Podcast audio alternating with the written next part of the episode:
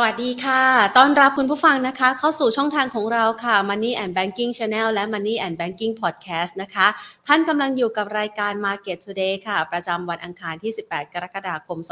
2566 นะคะ วันนี้เป็นอีกหนึ่งวันค่ะที่บรรยากาศการลงทุนของตลาดหุ้นไทยนะคะ ยังคงเคลื่อนไหว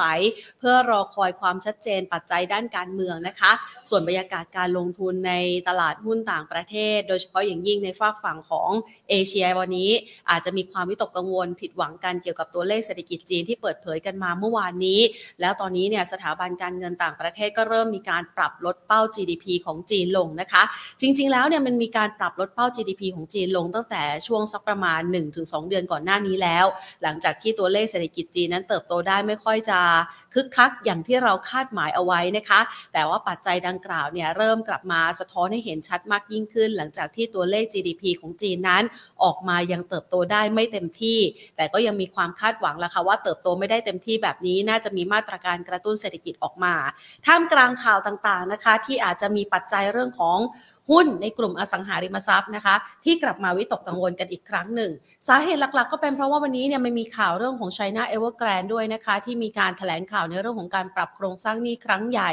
ซึ่งก็เลยทำให้หุ้นในกลุ่มอสังหาริมทรัพย์ในโซนเอเชียนั้นถูกแรงเทขายออกมาด้วยนะคะ ส่วนบรรยากาศการลงทุนของตลาดหุ้นต่างประเทศ ไม่ว่าจะเป็นสหรัฐหรือว่าในโซนยุโรปเองก็ยังติดตามกันนะคะ สัปดาห์หน้าจะมีเรื่องของนโยบายการเงินของธนาคารกลางสหรัฐนะคะ ที่รอติดตามกันอยู่ ส่วนบ้านเราวันพรุ่งนี้แหละค่ะที่นักลงทุนไทยก็รอติดตามนะคะ หลังจากที่มีการโหวตเลือกนายกรัฐมนตรีกันไปในช่วงของสัปดาห์ที่ผ่านมา แต่สรุปแล้วเนี่ยนะคะ ไม่สามารถที่จะเลือกได้นะคะ แล้ววันพรุ่งนี้ก็จะมีการเสนอชื่อกันอีกครั้งหนึ่งนะคะ เดี๋ยวรอดูแล้วก็ประเมินกันด้วยนะคะ ว่าในมุมมองของผู้บริหารนะคะ ผู้เชี่ยวชาญทางด้านการลงทุนนั้นจะประเมินในปัจจัยนี้อย่างไร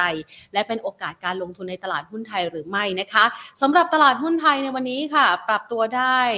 แรกๆเนี่ยนะคะ ก็มีแรงส่งค่ะ ปรับตัวได้คึกคักอยู่ช่วงระยะเวลาหนึ่งนะคะ โดยที่ตลาดหุ้นไทยขึ้นไปทดสอบจุดสูงสุดที่ระดับ 1,535.62 จุดนะคะ ปรับตัวเพิ่มขึ้น 6.85 จุดเป็นจุดสูงสุดของเช้าวันนี้ แล้วก็มีแรงเทขายทำกำไรออกมา เพื่อที่จะรอดูสถานการณ์ความชัดเจนที่น่าจะเกิดขึ้น โดยปิดตลาดภาคเที่ยงไปที่ระดับ 1,531.06 จุดค่ะ ปรับตัวเพิ่มขึ้น 2.29 จุดนะคะ ด้วยมูลค่าการซื้อขาย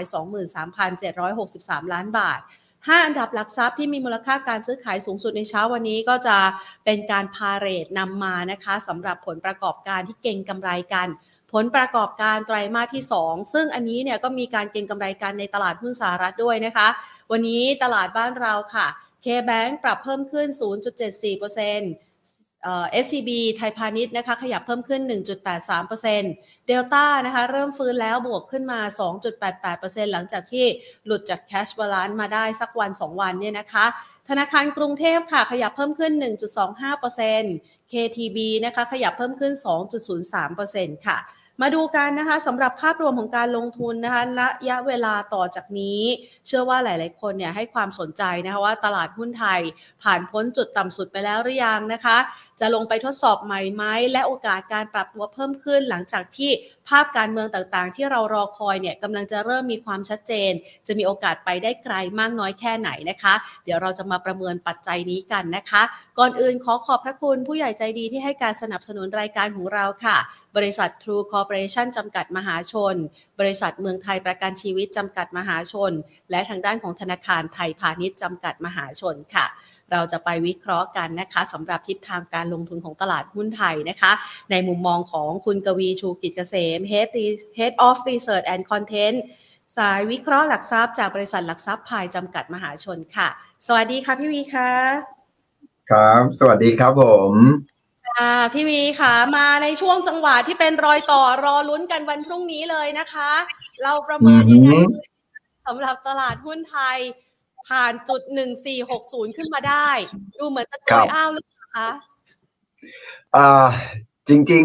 ๆต้องบอกนิดนึงก่อนว่าหลายคนอาจจะเข้าใจว่านักลงทุนต่างประเทศที่มาซื้อหุ้นไทยในช่วงสัปดาห์ที่ผ่านมาเนี่ย เป็นผลจากการเมืองในประเทศอ่าฮะหลายคนก็บอกว่าการเมืองไทยเราชัดเจนขึ้น นักลงทุนต่างประเทศเนี่ย ก็กลับเข้ามาซื้อหุ้นไทยนะครับค่ะแต่ถ้าเรา ลองไปย้อนดูการซื้อขายของนักลงทุนต่างประเทศเนี่ยในช่วงสัปดาห์ที่ผ่านมาเนี่ยปรากฏว่าเขาซื้อหุ้นในภูมิภาคเอเชียด้วยนะครับแล้วก่อนหน้านี้นักลงทุนต่างประเทศเขาก็ขายหุ้นในภูมิภาคเอเชีย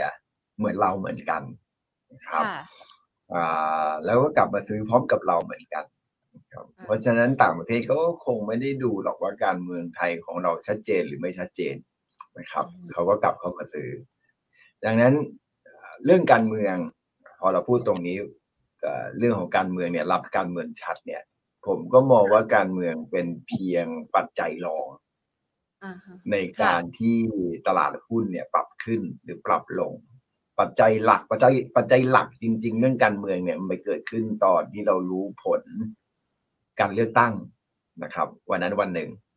กับวันที่สองก็คือวันที่คุณพิธาไม่ได้รับโหวตเป็นนายกรัฐมนตรีนั้นอีกวันหนึ่ง แล้วก็จะอาจจะมีวันพรุ่งนี้อีกวันหนึ่งนะครับ มันจะมาเป็นวันๆมากกว่าจะมาเป็นภาพรวมเอาอย่างนี้ละกันมันเป็นเซนติเมนต์เป็นรายวันนะครับ แต่ว่าในอาทิตย์ที่ผ่านมาทำความเข้าใจนิดนึงก่อนว่านักลงทุนต่างประเทศซื้อหุ้นในภูมิภาคเอเชียทุกประเทศนะครับรวมถึงประเทศไทยด้วยอ่า หลักๆเลยเนี่ยเป็นเพราะว่าตัวเลขเงินเฟ้อของประเทศสหรัฐอเมริกาเมื่อสัปดาห์ที่ผ่านมานะครับเราก็เห็นภาพค่อนข้างชัดนะว่าเงินเฟ้อต่ำกว่าที่มีการคาดการณ์กัน ก็ทำให้นักลงทุนเนี่ยมีความคาดหวังว่าดอกเบี้ยประเทศสหรัฐอเมริกา น่าจะใกล้ถึงจุดสูงสุด มีการมองว่าปลายเดือนนี้ก็น่าจะขึ้นอีกแค่ครั้งเดียว แล้วก็หยุดขึ้นละด้วยตัวเลขเงินเฟ้อที่ปรับตัวลดลงมา ก็เลยทำให้ตลาด คลายความกังวลเรื่องนี้ ก็ถือสินทรัพย์ที่ปลอดภัยสูงน้อยลงนะครับ สินทรัพย์ที่ปลอดภัยสูงก็ค่าเงินดอลลาร์นั่นแหละนะครับพอถือค่าเงินดอลลาร์น้อยลง ค่าเงินดอลลาร์เมื่ออาทิตย์ที่แล้วก็อ่อนค่าลงนะครับ เห็นได้ชัดมากนะครับ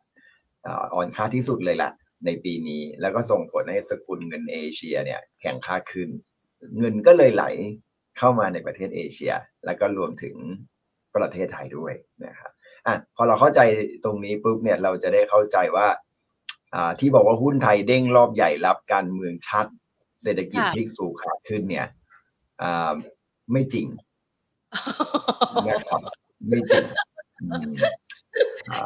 หุ้นไทยเด้งรอบใหญ่รับการเมืองชัดเนี่ยการเมืองชัด ไม่ใช่บอกว่าหุ้นใดจะไม่เด้งรอบใหญ่นะครับหุ้นไทยอาจจะเด้งรอบใหญ่ก็ได้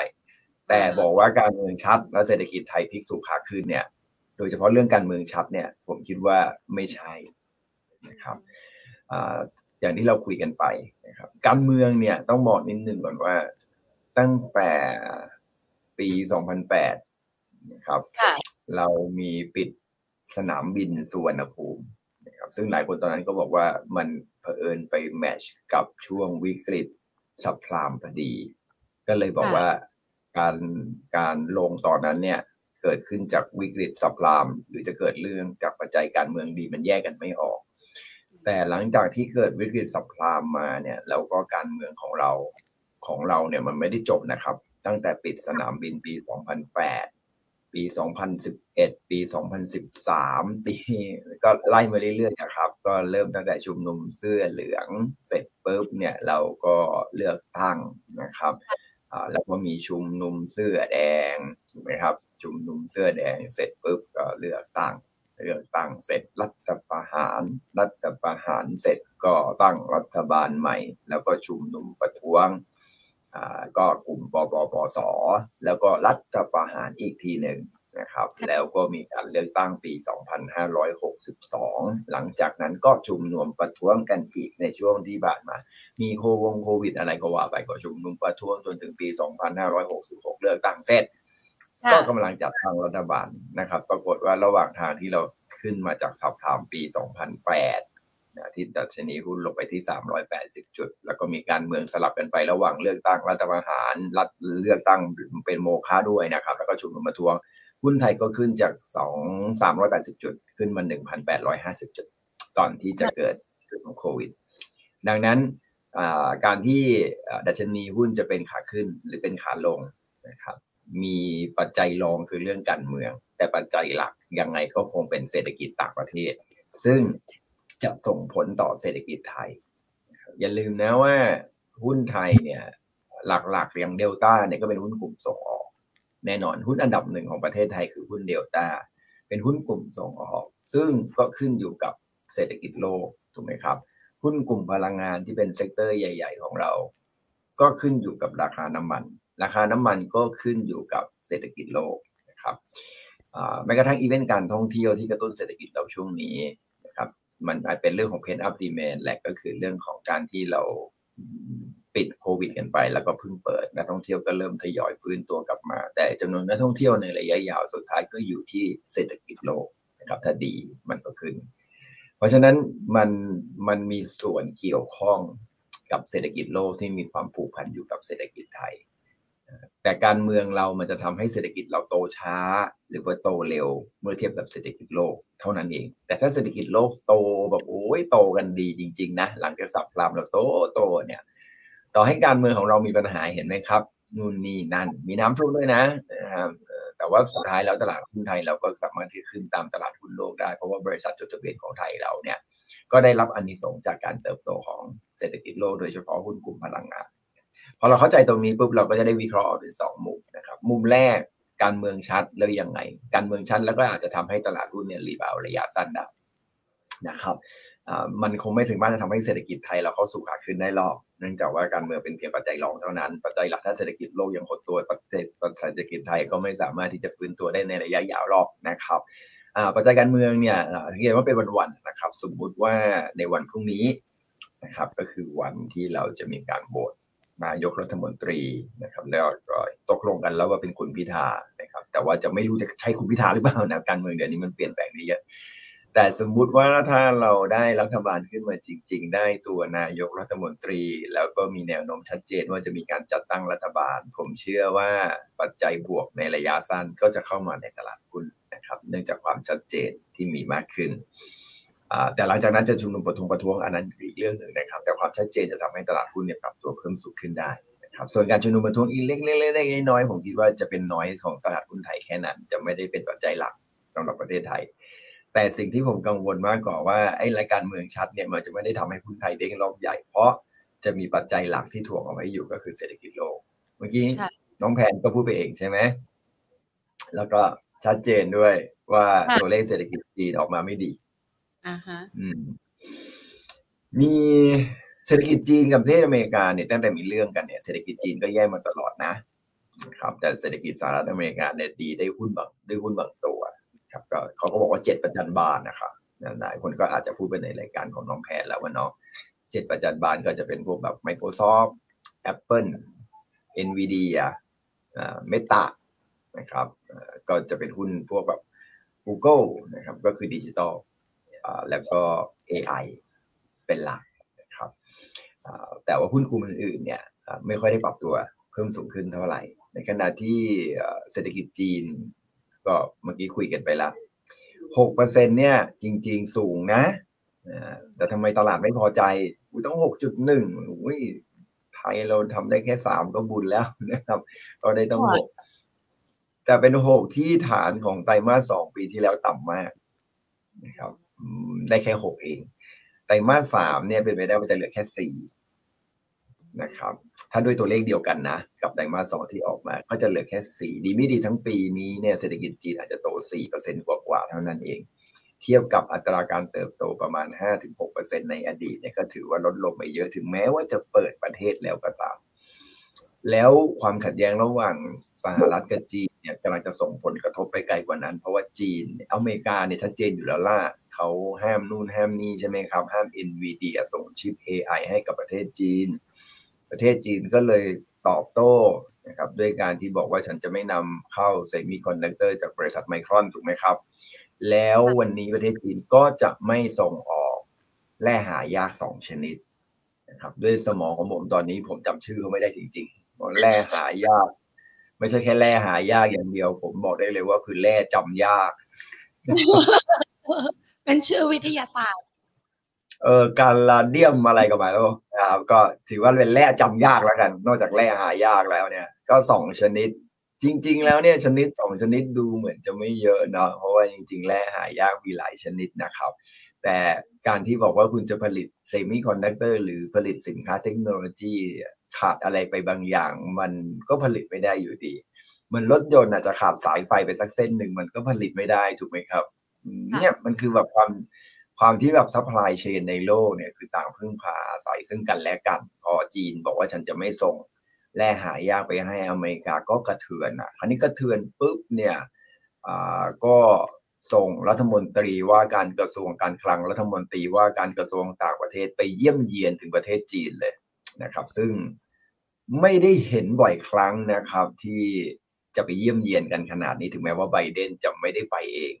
แต่ก็ส่งสัญญาณแล้วละแล้วก็เหมือนกับแบบเขาบอกว่าไปเยี่ยมเยียนเพื่อให้สหรัฐเนี่ยเข้าไปชุมร่วมเอเชียแปซิฟิกที่จะเกิดขึ้นที่ประเทศสหรัฐอเมริกา อยากให้สีเจนผิงไปด้วย ซึ่งก็ไม่รู้แต่มีคนหลายคนคาดการณ์กันว่าคงไม่ไปประชุมที่สหรัฐอเมริกาจะจัด ตรงนี้มันจะยิ่งกดดันให้ supply chain เรื่องของสินค้าเทคโนโลยีในช่วงครึ่งปีหลังมีปัญหา แล้วคราวนี้ EAI ที่ผลิตชงผลิตชิปเนี่ยจะได้รับปัญหาไหม อันนี้เป็นจุดหนึ่งที่เราคงต้องระมัดระวังนะครับ เพราะว่าหุ้นกลุ่มนี้เป็นหุ้นกลุ่มที่ขึ้นมาค่อนข้างเยอะอ่ามันแล้วมันจะกระเทือนต่อเศรษฐกิจโลกไหมอะนี่คือเรื่องที่หนึ่งที่เราต้องจับตามองเพราะหนึ่งบอกไงครับว่าเศรษฐกิจไทยเราเนี่ยยังไงก็ต้องพึ่งพาเศรษฐกิจโลกเนอะเขาไม่ผลิตชิปเ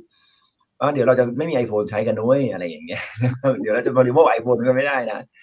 แล้วเป็นผลต่อเนื่องครับเหมือนจำได้เมื่อปีที่แล้วแมนที่เขาบอกว่าไอโฟนเนี่ยส่งมอบไม่ทัน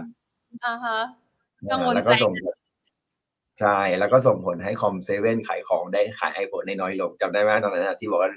ออเดอร์ delay ไปเป็นเป็นช่วงต้นปีแม้ว่าจะเปิดกันยาอ่า ปีที่แล้วก็ตาม แต่สุดท้ายก็ต้องเลื่อนมาส่งมอบในช่วงต้นปีนี้กว่าเรื่องของ semiconductor เนี่ยมันจะคลี่คลายนะครับอะเรื่องต่อมาก็คือว่าเงินเฟ้อเมื่อกี้บอกไปแล้วใช่ไหมครับว่าเงินไหลเข้ามาในประเทศเอเชีย เพราะว่าเงินเฟ้อของประเทศสหรัฐอเมริกาเนี่ยลงมาเร็วมากนะครับ จาก 9%ตอนนี้ลงมาเหลือ 3%กว่า แต่ก็ยังคงถือว่าต่ำสูงกว่า 2%นะครับที่ทางธนาคารกลางสหรัฐวางเป้าเอาไว้ แต่อย่าลืมว่าเงินเฟ้อหลักนะครับก็คือ core inflation เงินเฟ้อพื้นฐานของเขาไม่รวมราคาพลังงาน และก็ไม่รวมราคาอาหาร ปรากฏว่ายังคงสูงอยู่เกือบ5%โดยธรรมชาติสมัยก่อนเนี่ยเงินเฟอ้อพื้นฐานมักจะต่ำกว่าเงินเฟอ้อทั่วไปนะ ก็คือ core inflation จะต่ำกว่า headline inflation แต่ตอนนี้เนี่ย core inflation หรือเงินเฟอ้อพื้นฐานสูงกว่า ก็แสดงว่าเงินเฟอ้อที่ปรับตัวลดลงมาเนี่ยเกิดขึ้นจากราคาพลังงาน นะครับและก็ราคาสินค้าโภคภัณฑ์สิ่งที่ต้องระมัดระวังก็คือว่าที่เงินเฟอ้อลงด้วยราคาน้ำมันเนี่ยหลักๆ ก็เป็นเพราะว่าต้นปีนี้ก็คือตั้งแต่มกราคมปี 2023 จนถึงเดือนเนี่ยที่เขาประกาศล่าสุดคือเดือนมิถุนายนกรกฎาคมมิถุนายนปี 2023 เนี่ยฐานราคาน้ำมันของปีที่แล้วสูงนะครับ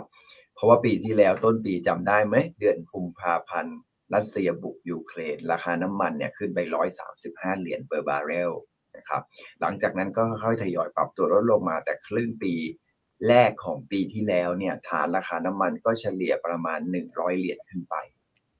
พอราคาน้ำมันในครึ่งแรกปีนี้มันลงมาอยู่ประมาณเจ็ดสิบเหรียญแน่นอนครับเงินเฟอ้อมันก็ลงมาจากร้อยกว่าเหรียญราคาน้ำมันลงมาเหลือเจ็ดสิบกว่าเหรียญเปอร์บาร์เรลเงินเฟอ้อก็ลงเร็วมากเลยนะครับ แต่อย่าลืมว่าพอเข้าสู่ครึ่งปีหลัง เราก็ต้องไปใช้ฐานเงินเฟอ้อของครึ่งปีหลังของปีที่แล้ว ซึ่งครึ่งปีหลังของปีที่แล้วก็คือตั้งแต่เดือนสิงหากันยาตุลาพฤศจิกาธันวาปีที่แล้วเนี่ยฐานราคาน้ำมันก็ลงมาเหลือ 80 เหรียญแล้วค่ะ นั่นหมายถึงว่าราคาน้ำมันวันนี้ 70 เหรียญ 70 กว่าเหรียญเนี่ยมันก็จะเป็นฐานฐานราคาน้ำมันที่ใกล้เคียงกับของปีที่แล้ว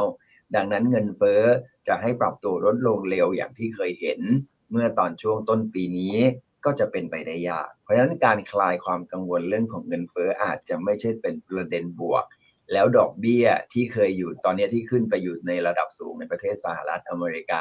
อาจจะปรับลงมาได้ยาก ถึงแม้ว่าจะขึ้นไปแล้ว แล้วคิดว่าเงินเฟ้อเนี่ยมันจะลงแล้วจะปรับลงแต่มันไม่ง่ายแล้วล่ะเพราะตอนนี้เงินเฟ้อมันอาจจะไม่ได้ปรับตัวลดลง และเงินเฟ้อมันอาจจะมีผลกระทบที่แรงขึ้นก็คือปัจจัยเรื่องเอลนิโย ในปีหน้านะครับ ตอนนี้เราเห็นแล้วว่าอินเดียเริ่มจำกัดการส่งออกข้าว ส่งออกน้ำตาล เพราะอะไร เพราะเขามองว่าเอลนิโยในปีหน้าเนี่ยจะรุนแรงเขาอาจจะขาดแคลนข้าว หรือสินค้าเกษตรเลยจำกัดการส่งออก ซึ่งก็ทำให้สังเกตไหมว่าราคาข้าวช่วงนี้ดี เราก็จะได้ประโยชน์นะครับ ด้วยด้วยด้วยรายได้เกษตรกรที่เพิ่มขึ้น แต่อย่าลืมนะครับ มันอาจจะเป็นแค่ปัจจัยชั่วคราว เพราะว่าถ้าเอลนิโยมาจริง ๆ เนี่ย การผลิตสินค้าของเราสินค้าเกษตรกรรมของเราก็จะลดลง ภัยแล้งก็อาจจะ ตอนนี้คือปริมาณน้ำฝนปีนี้เขาว่าจะคาดว่าจะน้อยนะครับ แต่ก็ดูจากตัวเลขแล้วก็น่าจะน้อยจริงแหละเมื่อเทียบกับปีที่แล้ว ถ้าปีหน้าแล้งจริง ๆ เนี่ยกลัวมากเลยเนาะว่าตัวเงินเฟ้อจะกลับขึ้นไปใหม่ อันนี้เป็นจุดหนึ่งที่เรากังวลว่าเดี๋ยวเรื่องที่สองนะครับจากเรื่องแรกเรื่องที่เรื่องแรกแล้วก็เรื่องที่สองมาก็เป็นเรื่องของเงินเฟ้อที่อาจจะปรับตัวลดลงมาไม่ได้มากนะครับภาวะเศรษฐกิจของสหรัฐอเมริกาเนี่ยด้วยดอกเบี้ยที่สูงนะครับเรื่องที่สามเนี่ยเรื่องดอกดอกเบี้ยที่สูงเนี่ยจะทำให้เศรษฐกิจสหรัฐอเมริกาเนี่ยปรับตัวลดลงมาไหมนะครับ ปรับตัวลดลงมาไหมไม่รู้ ตอนนี้หลายคนมองว่าตลาดหุ้นอเมริกาที่ปรับตัวเพิ่มขึ้นไปเนี่ยก็รับรู้ข่าวดีเรื่องของการว่าเศรษฐกิจไม่เข้าสู่ภาวะเศรษฐกิจหดตัว ตลาดเริ่มรับรู้ไปในเชิงนั้นละแต่ในความเป็นจริงแล้วจริงไหมนะครับจริงไหมอันนี้ก็ไม่รู้แต่ว่าตลาดรับรู้ไปแล้วนะว่าดีนะครับเพราะฉะนั้นดูโดยการประมวลแล้วเนี่ยก็แสดงว่าเศรษฐกิจโลกข้างหน้ายังคงมีความเสี่ยง ดังนั้นคำว่ารับการเมืองชัด จะเป็นการกระตุ้นตลาดแค่ในระยะสั้น แต่พอเข้าสู่ระยะกลางเศรษฐกิจโลกต้องฟื้นตัวให้ชัดๆนะคะตอนนี้ถ้าให้พี่มองเศรษฐกิจโลกเอาแบบที่มองโลกในแง่บวกที่สุดพี่มองว่าถ้าไม่ recession ก็น่าจะออกแนว stagflation นะฮะคำว่า stagflation คืออะไร stagflation ก็คือภาวะที่เศรษฐกิจโลกเติบโต ไม่ได้ถึงขนาดหดตัวนะครับ แต่เติบโตช้ามาก ในขณะที่เงินเฟ้ออยู่ในระดับที่สูง ก็คือเงินเฟ้อยังคงสูงกว่าการเติบโตของเศรษฐกิจอ่าถ้าเงินเฟ้ออย่างตอนนี้เงินเฟ้อของอเมริกาเนี่ยอยู่ที่สามเปอร์เซ็นใช่ไหมครับแต่ถ้าเศรษฐกิจของสหรัฐอเมริกาโตแค่หนึ่งเปอร์เซ็นหรือสองเปอร์เซ็นก็แสดงว่าเติบโตน้อยกว่าเงินเฟ้อดังนั้นรายได้ของประชากรจะไม่สามารถจับจ่ายใช้สอยด้วยปริมาณเท่าเดิมได้ ด้วยเงินเฟ้อหรือราคาสินค้าโดยเฉลี่ยเนี่ยปรับตัวสูงขึ้นกว่ารายได้ของเขาก็คือ GDP เปิดแคปิตาของเขาขยายตัวน้อยกว่า อันนี้แหละครับก็จะเป็นจุดหนึ่งที่ทำให้การบริโภคของเขาลดลง มันก็จะเกิดภาวะที่เรียกว่า stagflation ทั้งตรงนี้ครับจะจะจำกัดอัพไซด์ของตลาดหุ้นไทย แต่ข้อดีของตลาดหุ้นไทยเมื่อกี้เมื่อกี้เราคุยเรื่องของอัพไซด์ถูกไหมนะครับอัพไซด์โอเคถ้าการเมืองไทยชาร์ตนะครับ จะได้ใครเป็นนายกก็ได้นะครับ เอาจะเอาผมไปเป็นนายกก็ได้ไม่เป็นไร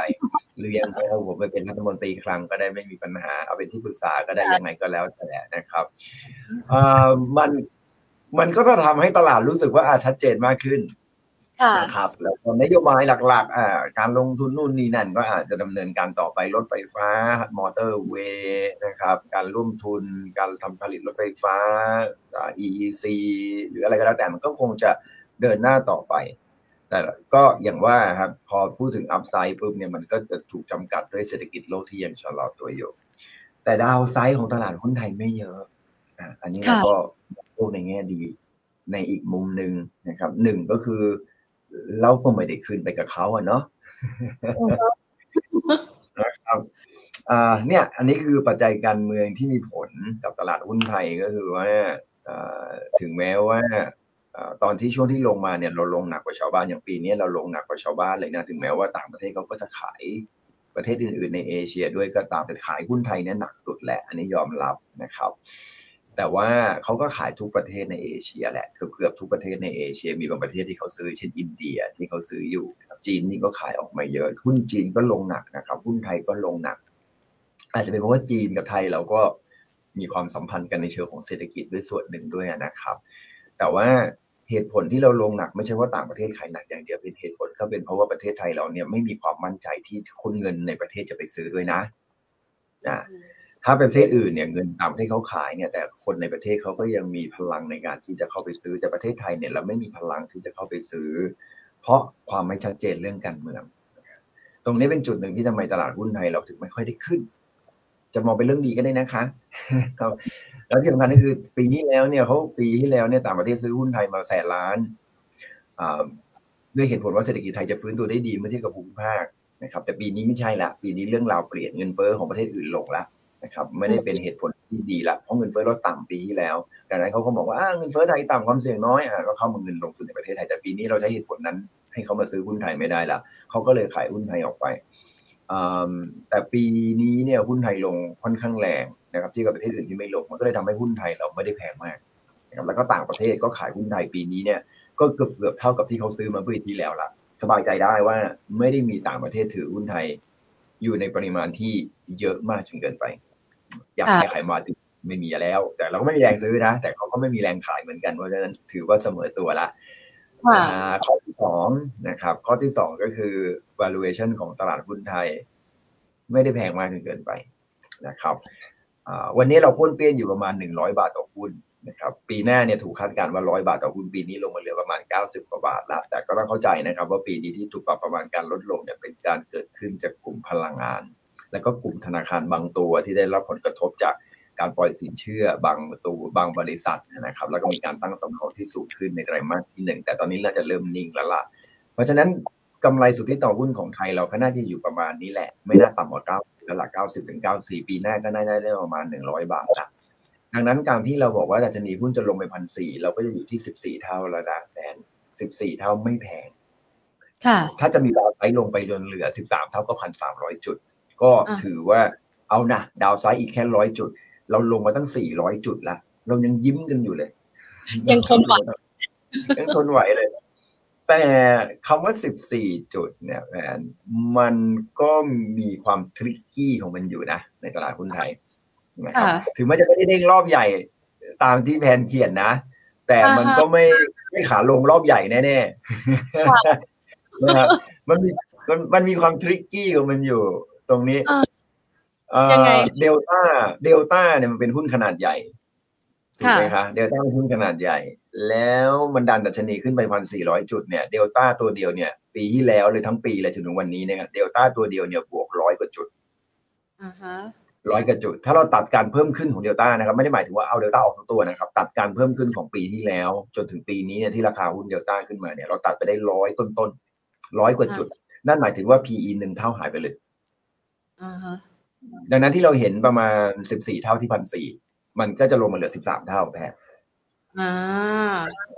เข้าใจยังเข้าใจคราวนี้เราถ้าตัดอีกตัวหนึ่งหายไปอีกศูนย์จุดห้าเท่า ตัวที่ใหญ่ที่สุดเป็นอันดับสองของตลาดหุ้นไทยคือ AOT อ่าฮะค่ะ AOT เนี่ยจะบอกว่าจะบอกว่าร้อยจุดไม่ได้นะ เพราะ AOT เนี่ย ราคาไม่ได้ปรับเพิ่มขึ้นเยอะ แต่ด้วยความที่ PE เขาสูง ก็เลยตัด PE ออกไปได้ไม่ไม่ถ้าเอาตัว AOT ออกไป PE ก็ลดลงไม่ได้เยอะนะครับ ไม่เหมือนเดลต้าที่ขึ้นมาค่อนข้างเยอะ เพราะฉะนั้น AOT เนี่ยตอนนี้ PE อยู่ประมาณเจ็ดสิบเท่าแปดสิบเท่าเหมือนกัน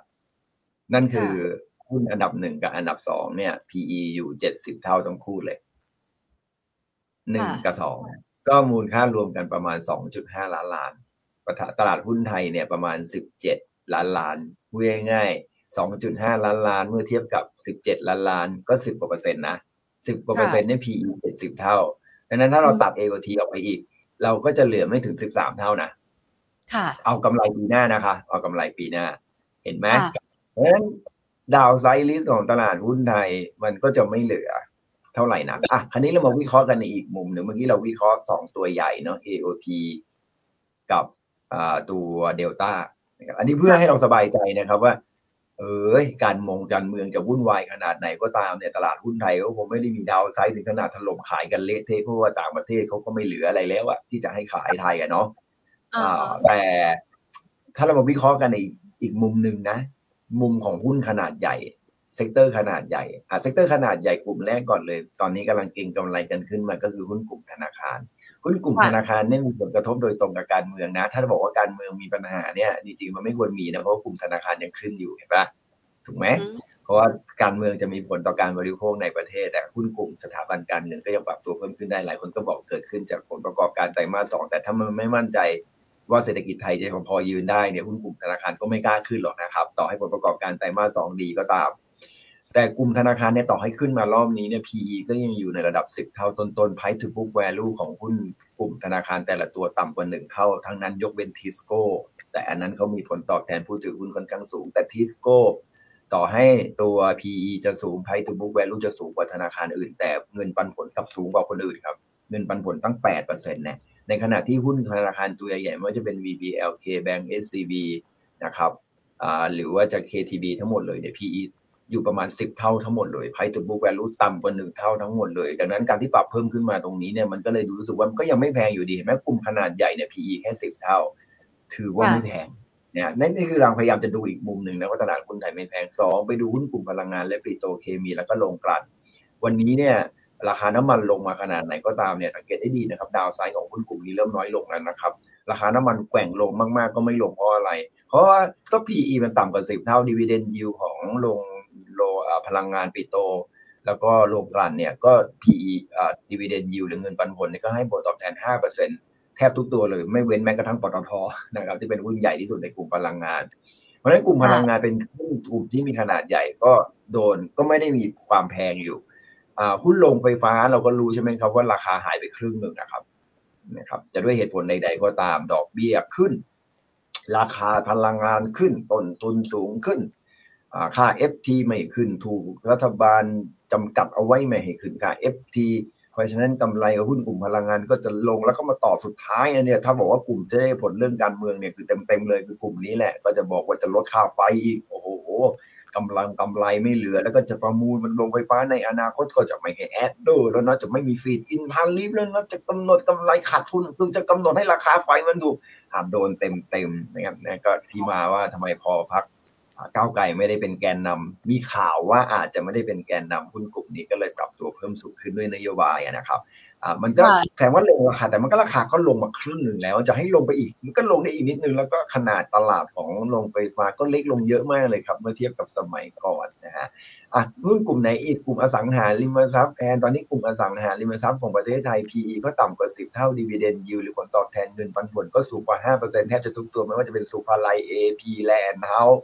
ส์ ออริจิ้น เสนา SC SIRI ด้วยเอาโนเบิลแต่ว่ากลุ่ม แต่ว่ากลุ่มอสังหาริมทรัพย์ของเราค่อนข้างดีนะครับ ก็คือเรามีหนี้ไม่เยอะเทียบกับในอดีตที่เกิดวิกฤตสังเกตนะครับ ว่าเราผ่านโควิดมาได้เนี่ยแสดงว่ากลุ่มอสังหาริมทรัพย์ค่อนข้างแข็งแกร่งเพราะช่วงนั้นขายอะไรไม่ได้เลยสภาพคล่องก็ไม่มีเลยอย่างอุตสาห์ผ่านมาได้ กลุ่มธนาคารของเราก็มีความแข็งแกร่งนะครับ ด้วยอัตราผลด้วยเงินเงินกองทุนที่อยู่ในระดับที่ค่อนข้างสูง พอดูเงินกองทุนของเราเนี่ยธนาคารกลาง ธนาคารกลางยุโรปต้องมาดูงานธนาคารกลางไทยเลยนะครับ คุณทำยังไงให้เงินกองทุนของ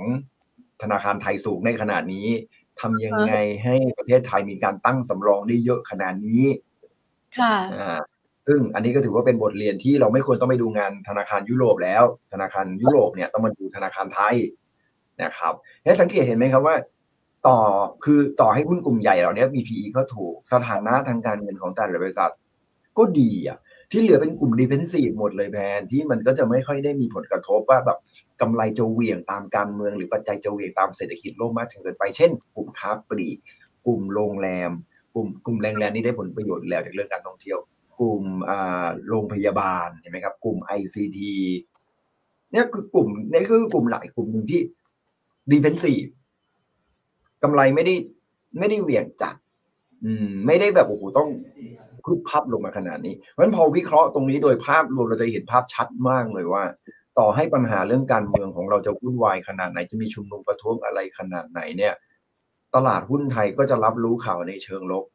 ไม่ได้มากอะไรด้วยความถูกของหุ้นไทยอยู่แล้ว อืมก็ทำให้เราสบายใจขึ้นแต่ การจะไปหวังว่าจะเศรษฐกิจพลิกสู่ขาขึ้น แล้วตลาดหุ้นจะเป็นขาขึ้นไปเลย ยังไม่น่าเห็นปีนี้แน่นอน ค่ะยังไม่แน่เป็น ปีนี้เนี่ยต่อให้การเมืองชัดนะ แล้วจะมีแรงซื้อจากต่างประเทศเข้ามาบ้างหลังจากการเมืองดีขึ้นนะ มองเลยเต็มที่พี่ว่าไม่เกินพันหกไม่เกิน ไม่น่าไม่เกินเท่าไหร่พันหกไม่น่าเกินนะครับ ยังไงปีนี้ตลาดหุ้นไทยเราก็จะติดลบ นะครับผลตอบแทนเป็นลบเพราะต้นปีเราพันเจ็ดนะครับ ลงมาก็สิบเปอร์เซ็นปีนี้ ถ้าถ้าจะต้องเจอปีที่แล้วเนี่ยเขาลงกันเราไม่ลงปีนี้เราก็ลงบ้างนะครับ แต่ข้อดีคือ 2024 ยังไม่ชัดนะ แต่ปลายปีอาจจะพอเห็นได้ กับ 2025 เนี่ย ถ้าไม่มีอะไรที่มันรุนแรงนะ เช่น รัสเซียส่งระเบิดปรมาณูนิวเคลียร์ คือพอดูหนังเรื่องออฟเพนไฮเมอร์ไปดูไหมออฟเพนไฮเมอร์ หนังหนังเรื่องออฟเพนไฮเมอร์ยังไม่น่าเข้าเนาะแต่เป็นหนังเกี่ยวกับนักวิทยาศาสตร์ชื่อออฟเพนไฮเมอร์นะครับ ที่เขาผลิตระเบิดปรมาณูที่ไปลงที่ฮิโรชิมากับนางาซากิ แล้วก็ทำให้สงครามโลกครั้งที่สองจบอะครับ ถ้าไม่ดูหนังออฟเปอร์ไฮเมอร์แล้วอินถึงขนาดทิ้งระเบิดนิวเคลียร์ในยูเครนเนี่ย ก็ไม่น่าจะไม่ถ้าไม่ถึงขนาดนั้นนะครับ ก็ไม่น่าจะมีอะไรรุนแรง แล้วก็ความขัดแย้งระหว่างจีนกับสหรัฐเนี่ย ผมว่ามันก็จะเป็นลักษณะของการซึมมากกว่า ไม่มีอะไรที่กระแทกแรงๆ เพราะว่ามันจะคล้ายๆสงครามเย็นในอดีตที่ผ่านมาตรงนี้มันก็จะทำให้ถ้าไม่มีอะไรเปลี่ยนแปลงในเชิงของ geopolitical ความขัดแย้งทางด้านภูมิภาคระหว่างประเทศมาก จนเกินกว่าจะรับได้นะครับ อันนี้ก็ต้องเป็นความเสี่ยงที่ก็ต้องทิ้งเอาไว้ก่อน แต่ถ้าไม่มีเศรษฐกิจโลก มันก็จะเข้าสู่ภาวะของการฟื้นตัวได้นะครับ อย่างช้าก็ปี 2025 อย่างช้านะครับอยู่ยากจะได้เห็นในช่วงครึ่งปีหลัง 2024 เพราะว่าโดยธรรมชาติเวลาเศรษฐกิจหดตัวเนี่ย ก็จะหดตัวประมาณ 2-3 ไตรมาสก็จะเริ่มฟื้นครับนั่นหมายถึงว่าถ้าเศรษฐกิจอเมริกาเริ่มหดตัวตั้งแต่ไตรมาสสามต่อไตรมาสสี่ เต็มที่ก็น่าจะเห็นไตรมาสหนึ่งก็จบ หรือถ้าดีเลย์ไปจนถึงไตรมาสเริ่มต้นไตรมาสสี่แล้วก็อาจจะเห็นไตรมาสหนึ่งและไตรมาสสองโอเคไหมครับหลังจากนั้นเศรษฐกิจโลกก็น่าจะเริ่มฟื้นตัวจีนเองก็น่าจะฟื้นตัวเป็นอย่างมากเลย เพราะวันนี้โดนเยอะมากเลย กระทบกระทบกระทบกระทบดูมีนั่นคืออะไรที่มันโดนโดนโดนโดนโดนโดนโดนหลายกระแทกเนี่ย เวลามันถึงจุดจุดหนึ่งมันก็จะจบอะครับ เพราะมันไม่มีเศรษฐกิจวิกฤตเศรษฐกิจรอบไหนที่ที่ที่มันไม่จบ นะครับเหมือนกับเศรษฐกิจขาขึ้นนะครับก็จะไม่มีครั้งไหนหรอกครับที่ขึ้นแบบขึ้นไปเรื่อยๆจนไม่จบเพราะฉะนั้นอเมริกาตอนนี้ขึ้นขึ้นอยู่มันก็คงจะไม่มีวันที่จะขึ้นไปเรื่อยๆจนไม่มีวันจบ มันต้องมีวันจบนะครับอ่าเอาจีนก็เหมือนกันลงลงมาเรื่อยๆก็มันจบเพราะฉะนั้นปี 2020ปลายปี 2024 ต้นปี 2025 เนี่ยผมคิดว่าเศรษฐกิจจีนก็ฟื้น เศรษฐกิจสหรัฐก็ฟื้นที่เหลือประเทศอื่นช่างมันนะครับเพราะว่าหนึ่งกับสองฟื้นละ เราก็จะได้ประโยชน์จีนจะเข้ามาลงทุนประเทศไทยมากขึ้นนักท่องเที่ยวก็จะเข้ามาประเทศไทยมากขึ้นนะครับเงินลงทุนจากเขาก็มาเงินลงทุนโดยตรงเขาก็จะมากขึ้นกระแสเงินจากการลงทุนจากประเทศสหรัฐจากประเทศ ในยุโรปจากประเทศทางที่ประเทศพัฒนาแล้วก็จะไหลเข้ามาในประเทศอาเซียนมากขึ้นเราก็ต้องบอกนิดนึงโดยภาพรวมแล้วเนี่ยต่อให้ไทยเราดูเสน่ห์น้อยยังไงก็ตามแต่อาเซียนเนี่ยจะอยู่เป็นจุดภูมิศาสตร์ที่มีเสน่ห์มากเลยนะ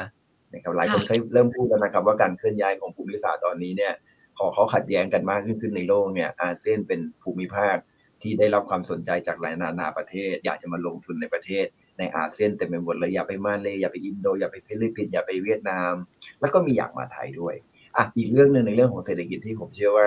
ต่อให้เรามีดาวไซน์เนี่ยก็จะดาวไซน์ไม่เยอะเพราะอะไร เพราะว่าการลงทุนที่ยืนยันแล้วว่าจะมาลงทุนในประเทศไทยมีไม่น้อยนะครับ ซึ่งจะช่วยหนึ่งคือการท่องเที่ยวเราช่วยไทยอยู่แล้วถูกไหมครับ การบริโภคในประเทศอย่าไปคาดหวังนะครับ เพราะว่าเรามีหนี้เยอะจริง ๆ เรามีหนี้ภาคครัวเรือนเยอะจริง ๆ นะครับ แล้วก็หนี้ของภาคเอกภาคประชาชนดีกว่า เราเองเนี่ยก็อยู่ในสูง แต่ข้อข้อดีของเราคือหนี้ภาคเอกชนของเราก็คือบริษัททั่วไปเนี่ยมีหนี้ค่อนข้างน้อย เพราะฉะนั้นเราก็เราก็จะมีความแข็งแกร่งในเชิงของบริษัทจดทะเบียนอยู่อยู่ในประเทศ แต่ข้อดีอันหนึ่งนอกจากเรื่องของความแข็งแกร่งของบริษัทจดทะเบียนในประเทศไทยแล้วเนี่ย ก็คือเงินลงทุนที่คอมมิตแล้วว่าจะมาลงทุนในอย่างปี 2024 คือปีหน้าเนี่ยนับจำนวนเงินที่จะมาลงทุนในรถไฟฟ้าเนี่ยก็หลายหมื่นล้านอยู่นะครับดีไม่ดีนี่จะถึงแสนล้านเอานะครับ เพราะว่าเห็นแต่ละที่ก็ลงไปเป็นหมื่นหมื่นล้านนะครับอ่าเกรดวอลมอเตอร์ใช่ไหมครับมาลงแล้ว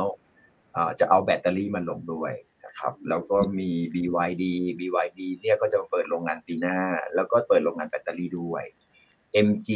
MG เนี่ยเขาจะขยายโรงงานผลิตรถไฟฟ้าเพิ่มขึ้น แล้วก็จะทำแบตเตอรี่ด้วยครับอันนี้ก็เริ่มเป็นห่วง EA กับปตทเหมือนกันเนาะ GPSC ที่เขาก็จะทำแบตเตอรี่เหมือนกันนะครับ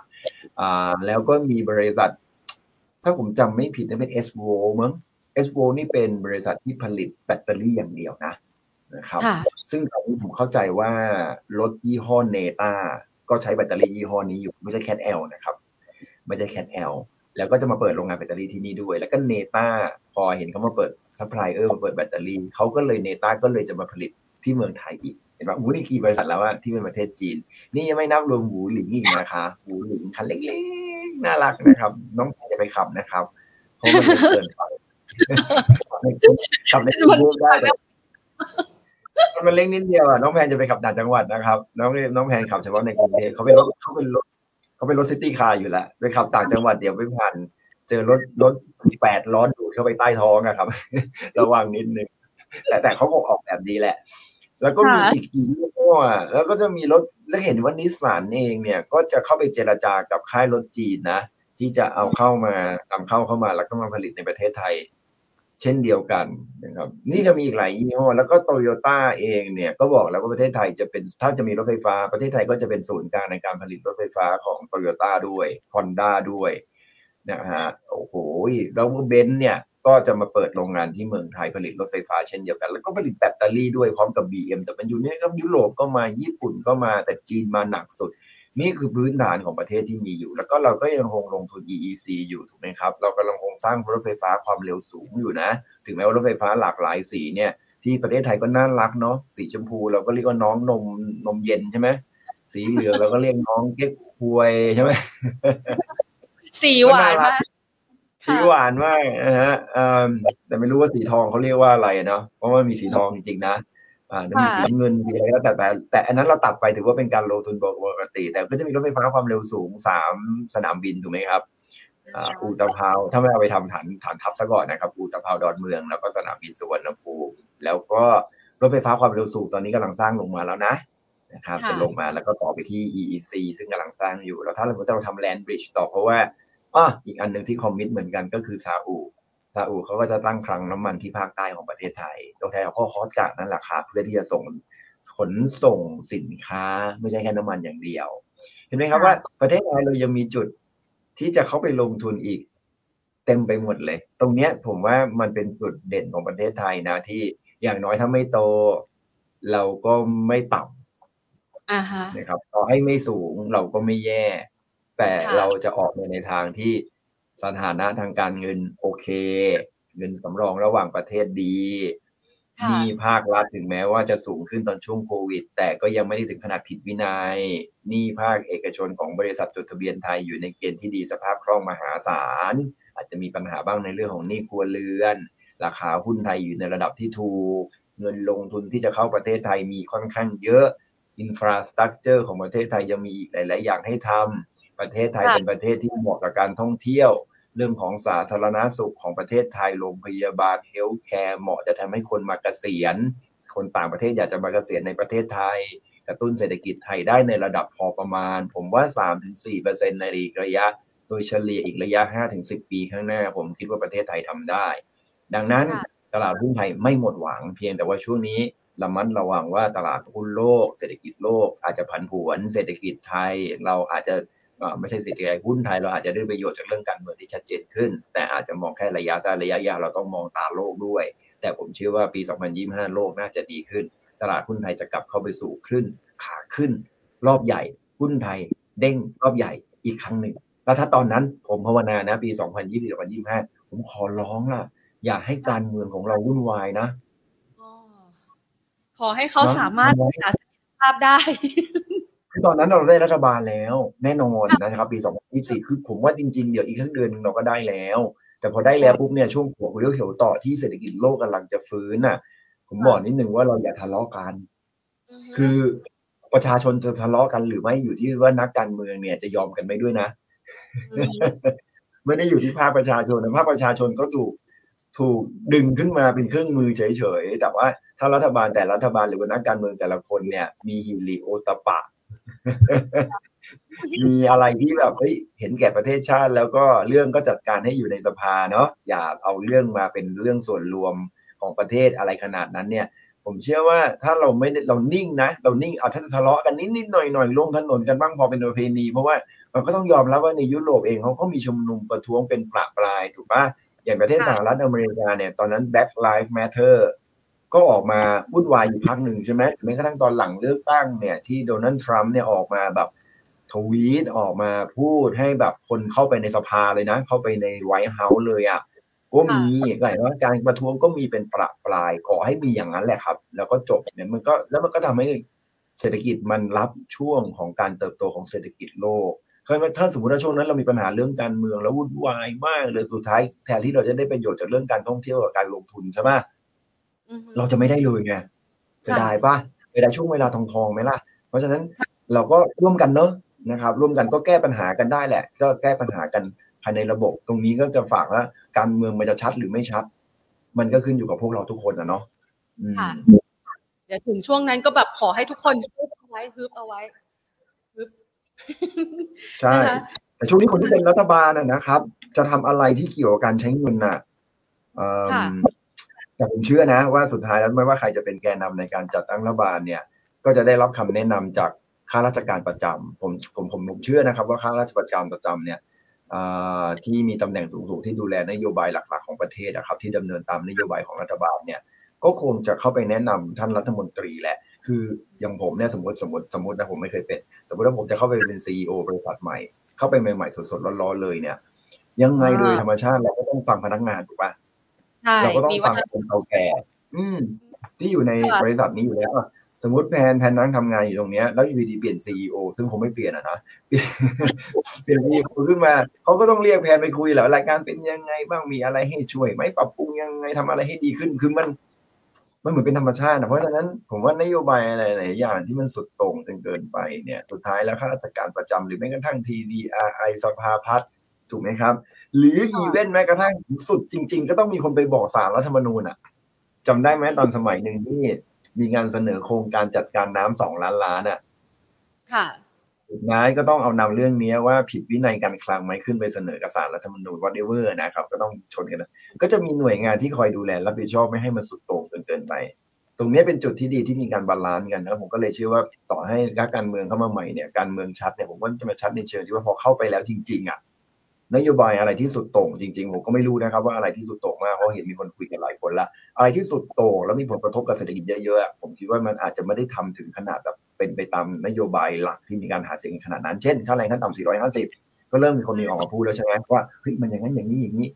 สังเกตไหมก็ฟัง ไม่ใช่ผมไม่ฟังก็ฟังใครออกมาโวยวายก็ฟัง อืมแม้กระทั่งแม้กระทั่งเรียก เรียกนักลงทุน VI ไปคุยอะเกี่ยวกับเรื่องภาษีหุ้นอะก็เรียกเข้าไปนะก็ฟังแล้วก็เงียบไปช่วงหนึ่งเนี่ยนะครับ คือผมเชื่อว่าหลาย ๆ เรื่องก็ฟัง ไม่ใช่ว่าไม่ฟังเพียงแต่ว่าตอนที่ออกนโยบายหาเสียงเราก็ต้องเข้าใจเนาะก็เราต้องเอากันแบบเอาใจนิดนึงร้อยแล้วต้องยัดกันแต่จริง ๆ ต้องมีกฎหมายเหมือนเหมือนเหมือนเยอรมันนะแทนรู้จักไหมรู้มาว่าเยอรมันเนี่ยเขาเขียนไว้เลยนะ อะไรที่เป็นนโยบายเนี่ย แล้วมันเป็นนโยบายที่ที่แบบทำไม่ได้อ่าฮะรู้ว่าทำไม่ได้แต่จะพูดผิดกฎหมายนะในเยอรมันผิดกฎหมายผิดกฎหมายเขาเขียนไว้เลยเพราะว่าตอนนั้นเนี่ยมันมีเขาเขียนเป็นอันนั้นเป็นเพราะอะไรรู้ป่ะมันคือทุกประเทศมีปัญหาเขาถึงได้เขียนอะไรขึ้นมาอย่างนี้ ตอนนั้นสมัยฮิตเลอร์ฮิตเลอร์เคยมีปัญหา เรื่องของการทำแบบนี้แล้วมันทำให้เกิดความรู้สึกในประเทศจนให้มันเกิดสงครามโลกครั้งที่สองเขาก็เลยพยายามจะแก้จากตรงนั้นมา เพื่อไม่ให้มีใครแบบไปหาเสียงจนโอเวอร์ แบบมันเป็นไปไม่ได้ แต่ก็ให้ตัวเองเข้ามาก่อนพอตัวเองมีอำนาจปุ๊บเนี่ยก็ทำในสิ่งที่ตัวเองอยากทำแล้วคราวนี้ไม่สนใจใครแล้วเพราะฉันมีอำนาจละค่ะก็ อันนี้ก็เราก็จะได้เห็นภาพละนะคะ ว่าจะเกิดอะไรขึ้นในระยะถัดไปนะคะบ้างนะคะ แต่ว่าในช่วงนี้เนี่ยระหว่างที่เรารอนะพี่บีค่ะระหว่างที่เรารอเราพูดเราพูดอะไรดี ใช่ไม่ต้องมาทำหน้าอย่างนั้น หลายคนเนี่ยขึ้นมาแล้วขายตรงนี้ดีไหมพอฟังพี่วีแล้วเอ๊ะชักจะไม่รู้จะถือต่อดีหรือเปล่า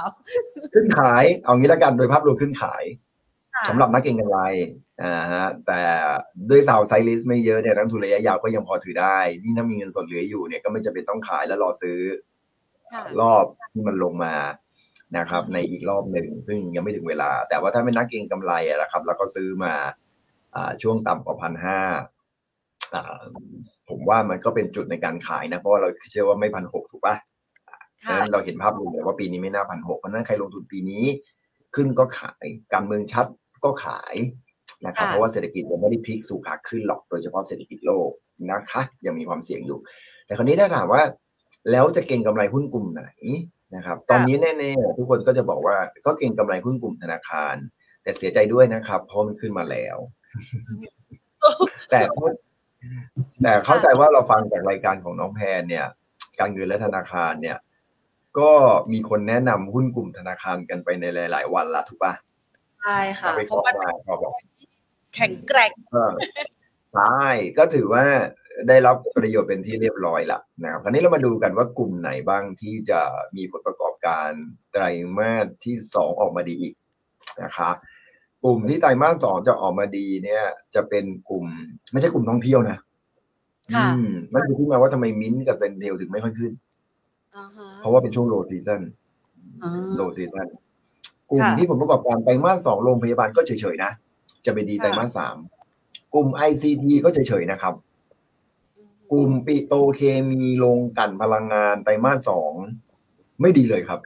เพราะราคาน้ำมันลงเราเห็นกันแล้วถูกปะเอาไตหาแล้วไม่มีอะไรดีเลย ไม่เหลือเลยอะเดี๋ยวเดี๋ยวเดี๋ยวค่อยๆไล่ไปทีนี้กลุ่มเกษตรก็ไม่ดีใช่ไหมอ่า ยิ่งราคาหมูลงมาอีก RCP กำไรก็คาดว่าจะไม่ดี นะฮะอาจจะมีที่ดีก็เป็นกลุ่มไก่อ่ากลุ่มไก่ราคาไก่ขึ้นนะครับเอ่อก็ GFPT อันอันนั้นเก่งกำไรนะครับอะผมก็ยังพยายามจะไล่ผมประกอบการไตรมาสสองที่คาดว่าจะออกมาดีนะอ่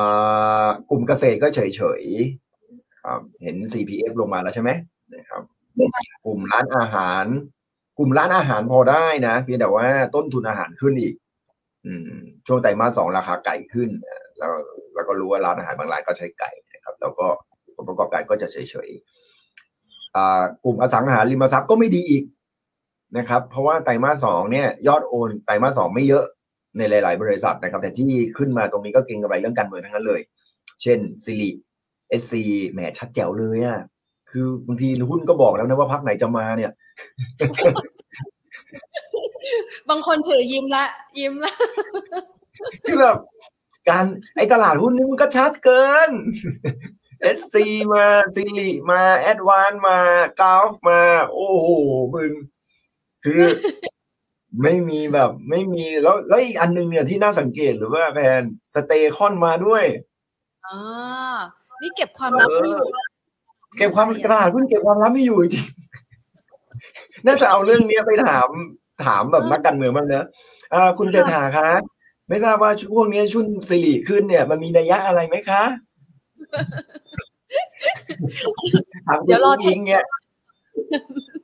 เออ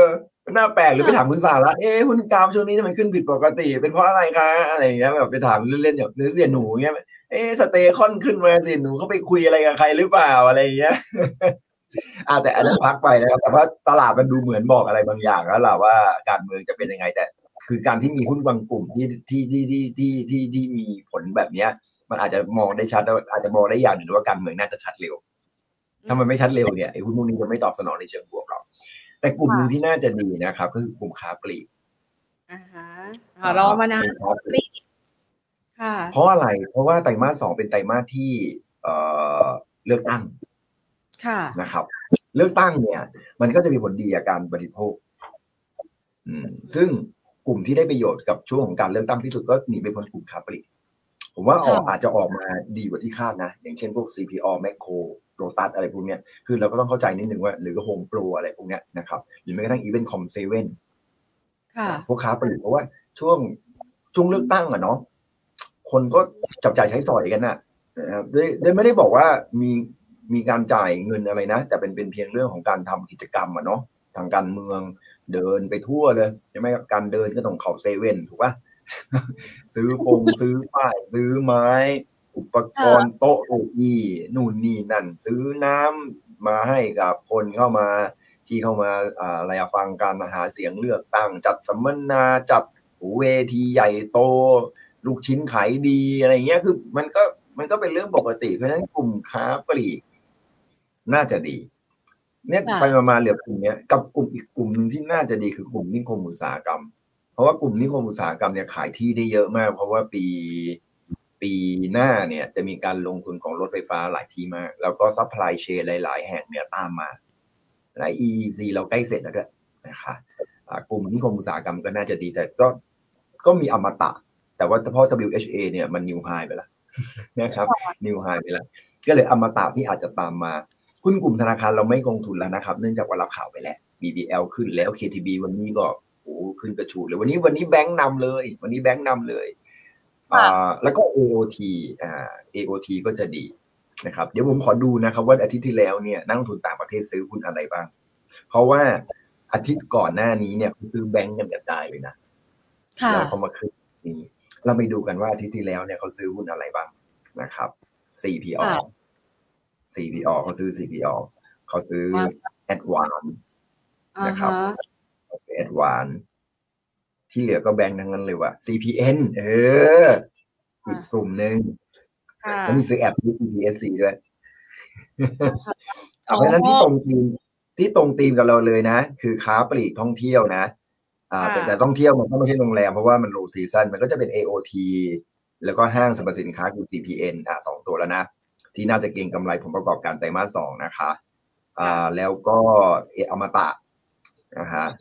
แล้วก็หุ้นกลุ่มค้าปลีก CPO CPO เนี่ยที่ที่แล้วเขาซื้อนะ CPO ที่ที่แล้วเขาซื้ออ่าแล้วก็ CPN แล้วก็ GPSC อืมผมว่าผมว่าห้อยผมว่าผมห้อยบีครีมอีกตัวหนึงดีกว่าอืมนะครับ อืม แค่นี้ น่าจะเป็นกลุ่มที่เราเก็งกำไรได้ แต่ที่น่าสนใจเขาขายอะไรรู้ป่ะเขาขายอะไรคะ โรงพยาบาลเขาขายโรงพยาบาลนะอ่าฮะเขาขาย B DMS กับ BH แต่อันนี้เป็นระยะสั้นนะครับอ่าทำไมเขาขาย B DMS กับ BH เพราะว่าอืมเออร์เน็งยังไม่เข้าเออร์เน็งจะเข้าไตรมาสสามเพราะฉะนั้นท่านลงมาก็น่าซื้อเพราะว่าไตรมาสสามโรงพยาบาลจะดี ด้วยเหตุผลง่ายๆ ครับฝนตกฝนตกก็คนเป็นหวัดช่วงนี้ผมขึ้นลิฟต์เนี่ยเขาคุยกันเจ็บคอ เนี่ยน้ำมูกไหลผมก็เลยบอกผมก็พี่เหนียใจนะพี่พี่ถ้าพี่เจ็บคอพี่น้ำมูกไหลพี่จะพูดได้ไหม ไม่ต้องเล่า โดยเฉพาะในลิฟต์เออในช่วงในลิฟต์พี่ไม่ต้องเล่าว่าพี่เจ็บคอเดี๋ยวพี่จะไปข้างนอกก็ได้พี่ไม่ต้องเล่าตรงนี้ เจ็บคอก็งี้ไม่ไอซ้ำอีกโอ้ยตายหาแล้วก็จะคนเป็นหวัดกันเยอะ ก็จะเข้าโรงพยาบาลกันเยอะแต่ว่ามันยังไม่ใช่จังหวะไตรมาสสองไงเขาเลยขายหุ้นออกมากัน แล้วก็หุ้นปิดโตถูกขายเยอะมากนะครับ IVL PTT GC นะครับที่ถูกขายเยอะมากเพราะอะไร แล้วก็ปตทถูกขายเยอะด้วยนะครับ เพราะอะไรเพราะว่าปิโตรเคมีลงกันกำไรยังไม่ดีแต่มาสองเมื่อกี้เราคุยไปแล้วค่ะโอเคนะครับเพราะฉะนั้นเราก็จะเห็นชัดเลยว่ากลุ่มที่เขามีสึกการซื้อเข้ามาเนี่ยแบงค์เนี่ยเขาซื้อไปเยอะมากเลยอาทิตย์ที่แล้ว K Bank KTB BBL อาทิตย์ที่แล้วซื้อเยอะมากเลย SCB ซื้อเยอะมากเลย อาทิตย์นี้เลยขึ้น เพราะว่าเก่งกำไรค่ะกลุ่มแบงค์แสดงว่าพวกนี้เป็นการเก่งกำไรเรื่องของผลประกอบการไตรมาสสองแล้วเราก็ไปหากลุ่มอื่นที่จะมีผลประกอบการไตรมาสสองซึ่งเมื่อกี้บอกไปแล้วว่ามีอะไร แล้วเราก็หยุดเก่งกำไรกลุ่มแบงค์ไปเก่งกำไรกลุ่มนั้น CPN AOT นะครับอ่า GPSC อืมแล้วอะไรอีกันอ่าเมื่อกี้จบไปใช่ปะจดไว้ค่ะ CPO เออ CPO อ่าโอเค ประมาณนี้พอแล้วอย่าเยอะอย่าเยอะอะเยอะไปเดี๋ยวโง่เยอะไปเดี๋ยวมันแล้ก็รอขายแบงค์อืม แล้วก็ที่เหลือรอขายแบงค์ค่ะนะครับอ่าฮะอะสามโมงแล้ว มาโอเคคำถามคำถามคุณผู้ชมนะคะ แหมหรือว่าพี่วีจะลืมซะแล้ว TACC ไม่ลืมค่ะ ที่ที่พูดหายโอ้ยขอโทษทีเอซีที่พูดอย่างนี้เป็นเพราะว่าอะไรรู้ป่ะคือค่ะคือผมอะเป็นคนที่ค่อนข้างวิตกกังวลกับหุ้นตัวนี้อยู่พอสมควรอ่าอ่ฮะาหลักๆ ไม่ใช่เพราะว่าอะไรหรอก คือด้วยความที่ TACC เนี่ย เป็นหุ้นที่อ่า พึ่งพา CPO เยอะถูกปะเนาะ TACC เนี่ย แล้วเอ่อการขึ้นราคาสินค้าเนี่ย เรารู้เลยนะครับ ว่ามันขึ้นยาก เพราะว่าเซเว่นอีเลเว่นเนี่ย เขาไม่ยอมให้ขึ้นราคาสินค้าของเขาอ๋อนะครับ ก็เลยทำให้เลยทำให้แบบกำไรเนี่ย แย่ลงแต่อะมองลูกในแง่บวกกำไรไตรมาสสองเนี่ยน่าจะดีขึ้นนะครับ หลังจากที่ต้นทุน เรื่องของกาแฟกาแฟ เริ่มปรับตัวลดลงละนะครับ มันก็เป็นไปได้ว่าอ่าเด็กกับอีกอีกครั้งการอ่าเข้า CPALL การเดินเข้า7-Eleven เนี่ย 7-Eleven เนี่ยมียอดขายสาขาเดิมเนี่ยไตรมาสสองเนี่ยน่าจะบวกขึ้นมาแปดเปอร์เซ็นต์เลยนะ ถือว่าเป็นการบวกขึ้นมาค่อนข้างเยอะ TACC ก็น่าจะได้รับอันที่สงส์ดังนั้นเป็นไปได้นะครับว่าอาจจะมีการ rebound กลับขึ้นมาได้ แต่ ทั้งนี้ทั้งนั้นการ rebound ของเขาเนี่ย มันก็จะยากมากเลยนะครับ ในการที่จะผ่านขึ้นไปเกินกว่า 5 บาทนะครับ แนวต้านแรกจะอยู่ 5 บาทพอดีเลยอ่าตรงนั้นแล้วก็แนวต้านที่สองเนี่ยอยู่แถวประมาณ 5.85 นะครับ หรือ 5.5 ประมาณนั้นเพราะฉะนั้นผมคิดว่าขึ้นไปถึงตรงนี้อาจจะต้องขาย แต่ถ้ามองในแง่ของ trend line จริง ๆ เนี่ย มันก็ยังคงเป็นเทรนไลน์ขาลงนะ อันนี้ผมขอเทคนิคเข้ามาประกอบนะครับ มันก็จะขึ้นไปได้ สุดๆเต็มๆเนี่ยคือหกจุดแปดแต่ก็หวังว่าจะไม่ถึงแหละ ไม่น่าถึงหกจุดสามนะครับ เพราะฉะนั้นเนี่ยการขึ้นไปเกินกว่า ขึ้นไปถึงห้าถึงห้าจุดห้าเนี่ยก็อาจจะขายไม้หนึ่งทะลุหกบาทก็อาจจะขายอีกไม้หนึ่งเป็นไปได้ว่าอาจจะมีการรีบาวขึ้นมาสักรอบหนึ่งให้เราได้ได้ใจชื้นขึ้นมาหน่อยหนึ่งนะครับ เนื่องจากว่าผลประกอบการในช่วงจากนี้ไปเนี่ยน่าจะดีขึ้นอย่างที่ผมบอกนะครับว่าคนเข้าร้านเซเว่นเยอะขึ้นแล้วก็ต้นทุน การดำเนินธุรกิจของ TACC ก็คือการพวกเม็ดกาแฟพวกต้นทุนกาแฟพวกอะไรพวกพวกน้ำที่เขาขายครับ ต้นทุนที่เริ่มลดลงนะครับ รอเด้งขายครับจะให้ถือยาวๆเนี่ยผมคิดว่าอาจจะลำบากค่ะขยับไปตัวต่อไปเลยนะคะพี่วีTOP Thai Oil ค่ะ ก็ผลประกอบการไตรมาสสองก็ยังไม่ดีนะครับสำหรับตัว TOP นะฮะแต่ข้อดีก็คือว่าถ้าตราบใดที่ยังไม่หลุด 42 บาทลงมานะครับ หรือเอาทนนิดนึงเนี่ย ไม่หลุด 40เอา42ถูกแล้วถ้าไม่หลุด4ซึ่งยืนได้เลยยืนรอบนี้ก็ยืนได้นะครับ 42 ไม่หลุด ถ้าไม่หลุด 42 ลงมา ตรงนี้ดูเสมือนหนึ่งว่าอาจจะรีบาวทะลุ 50 กลับขึ้นไปได้นะครับ แนวต้านแรกอยู่ที่ 48 สลึงทะลุได้เนี่ยก็ไปห้าสิบถึงห้าสิบห้าบาทเลย ผมคิดว่าตอนนี้เนี่ยตัวท็อปเนี่ยดูเหมือนจะออก ดูเหมือนจะไม่ได้แบบนี้ได้สองปีแล้วนะครับสองสามปีแล้วล่ะครับ ที่แกว่งอยู่ระหว่างสี่สิบนะครับ จนถึงหกสิบบาท ดังนั้นการที่จะมาขายตรงแถวสี่สิบต้นๆ แล้วการที่มันยังไม่หลุดสี่สองห้าสิบซึ่งเป็นสัญญาณที่ดีนะครับ เพราะว่าเป็นแนวรับที่ไม่หลุดมาตั้งแต่สองปีที่แล้วแล้วที่ไม่หลุด ดังนั้นการที่ไม่หลุดสี่สองห้าสิบเป็นสัญญาณที่ดีมากสำหรับรอบนี้ แต่มันคงไม่ได้เป็นยังไม่ได้เป็นขาขึ้นนะครับ เป็นขาไซด์เวย์ออกข้างๆมากกว่าอย่างที่ผมบอกครับกำไรจะออกมาไม่ดี แต่ถามว่าจะสามารถรีบาวกลับขึ้นไปแถวประมาณ 55 บาทได้ไหมได้ ใครที่จะเก็งกำไรเนี่ยก็รอขาย 55 บาท หรือถ้าใครที่จะเก็งกำไรซื้อวันนี้เนี่ยอยากจะซื้อตัวกลุ่มนี้เนี่ยเพื่อลุ้นในเรื่องของราคาน้ำมัน ที่อาจจะมีการรีบาวอะไรก็แล้วแต่นะครับให้ใช้ 42 บาทเป็นจุด stop loss ครับเพราะฉะนั้นคนที่มีอยู่เนี่ยตราบใดที่ยังไม่หลุด 42 บาทเนี่ยยังพอถือทนได้ เพราะว่าตอนนี้ถ้าเราขายกันเราก็ขายตัวล่าง แต่หลุดสี่สองยังไงก็ต้องคัดลอสนะคะค่ะ DIF ค่ะไหนนะ DIF อ๋อดิดิดิดิดิคือ DIF เนี่ยต้องบอกนิดนึงก่อนว่าดูยากมากนะครับ เพราะว่ามันขาลงมาตลอดเลยอะ แล้ว พื้นฐานก็ดูยากอะพูดจริง ๆ ด้วยคือการลงทุน ไม่ใช่แค่ดิตัวเดียวนะครับ ที่ลงจริงๆหุ้นกลุ่มลีดเนี่ย ลงมาแทบทุกตัวเลยเหตุผลก็คือดอกเบี้ยยังไม่ยอมลงนะครับทุกคนยังมองว่าดอกเบี้ยยังขึ้นอยู่ มันก็เลยทำให้หุ้นกลุ่มนี้เนี่ยโดนเยอะเหมือนกันแต่ว่าถามว่าน่าซื้อไหมเป็นผมผมไม่ซื้อนะ ถ้าจะเอาเพราะว่าหนึ่งเราต้องดีโชคดีที่ถามว่าน่าซื้อไหมตัวนี้เนี่ยด้วยความที่โอเคเขาเป็นฟรีโฮนะครับฟรีโฮก็หลายคนก็ว่าน่าจะสบายใจเนาะแต่ก็เป็นฟรีโฮเสา ส่งสัญญาณ ซึ่งสิ่งหนึ่งที่เราต้องระมัดระวังก็คือเทคโนโลยีเปลี่ยนไว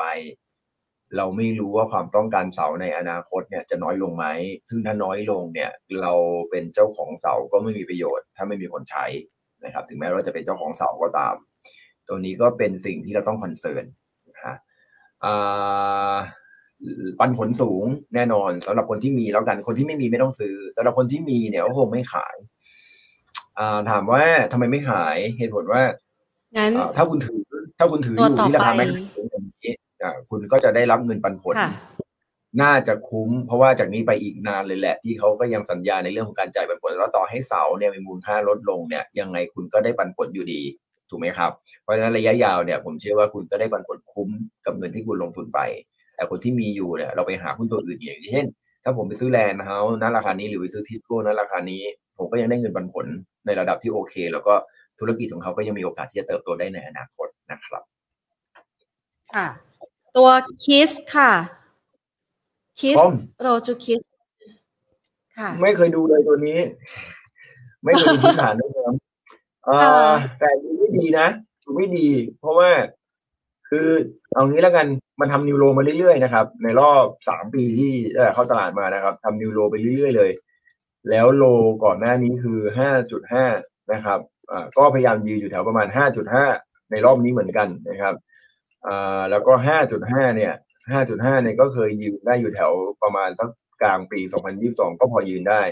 ดังนั้นก็จะเห็นได้ชัดเลยว่าการที่อยู่ในขาลงแบบนี้ การหลุดการหลุดห้าจุดห้าลงมาเนี่ยไม่ดีแน่ๆ มันก็อาจจะไปสร้างโลใหม่นะครับ แนวต้านรอบนี้อยู่ประมาณเจ็ดจุดสามซึ่งสูงนะครับ ซึ่งสูงด้วยเหตุผลว่ามันเป็นหุ้นที่แกว่งแรงมากนะครับ